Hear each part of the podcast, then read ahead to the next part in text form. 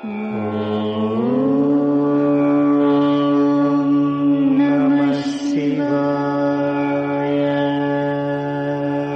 பக்தி ஒளிக்கோவை வழங்கும் பஞ்சபூத திருத்தலங்கள். ஒரு சிறப்பு தொடர்.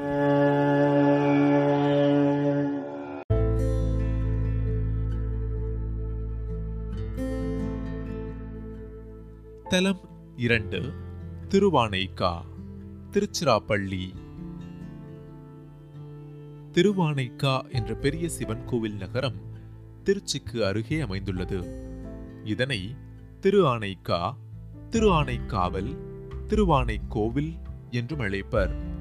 காவேரி ஆற்றுக்கும் கொள்ளிடத்திற்கும் இடைப்பட்ட தீவு பகுதியில் திருவரங்கத்திற்கு அருகே அமைந்துள்ளது.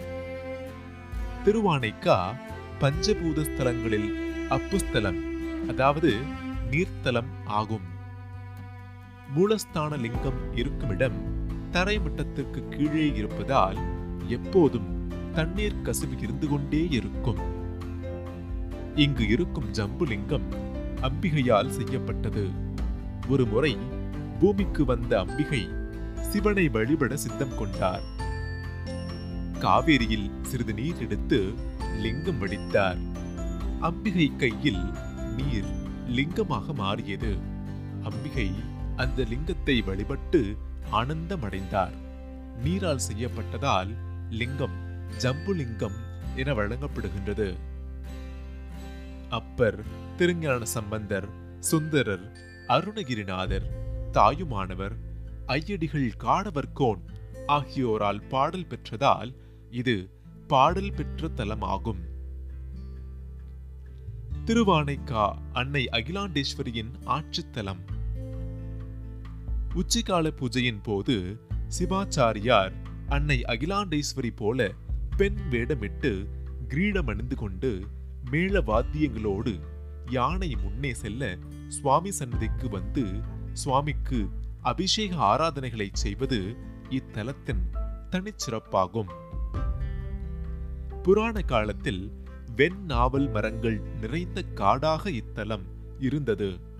அங்கே ஒரு வெண் நாவல் மரத்தடியில் ஒரு சிவலிங்கம் இருந்தது. சிவகணங்களில் இருவர் தாங்கள் பெற்ற சாபம் காரணமாக இக்காட்டில் ஒருவர் யானையாகவும் மற்றொருவர் சிலந்தியாகவும் பிறந்தனர். சிவலிங்கம் கூரையில்லாமல் வெயில் மழையில் கிடந்தது.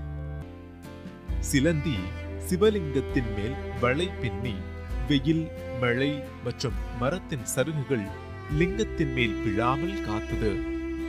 யானை காவேரியிலிருந்து தன் துதிக்கை மூலம் நீரும் பூவும் கொண்டு வந்து வழிபட்டது.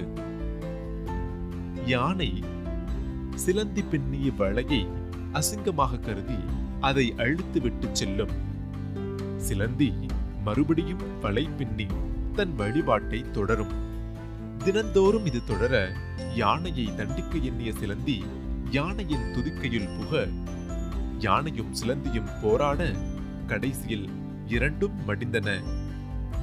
இவற்றின் சிவபக்திக்கு மிச்சி சிவபெருமான் யானையை சிவகணங்களுக்கு தலைவனாக ஆக்கினார்.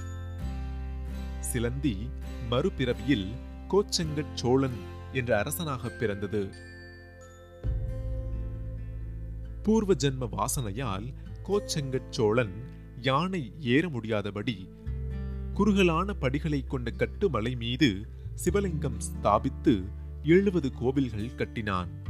அவை யாவும் மாடக் கோவில்கள் என்று அழைக்கப்படுகின்றன. கோச்செங்கட் சோழன் கட்டிய முதல் மாடக் கோவில் திருவானைக்கா ஜம்புகேஸ்வரர் ஆலயம் ஆகும். காண கிடைக்காத பல அரிய சிற்பங்கள் இத்தலத்தில் உள்ளன. ஏகநாதர் திருவுருவம் அன்னையின் சன்னதிக்கு வெளியே உள்ள தூணில் காண கிடைக்கின்றது.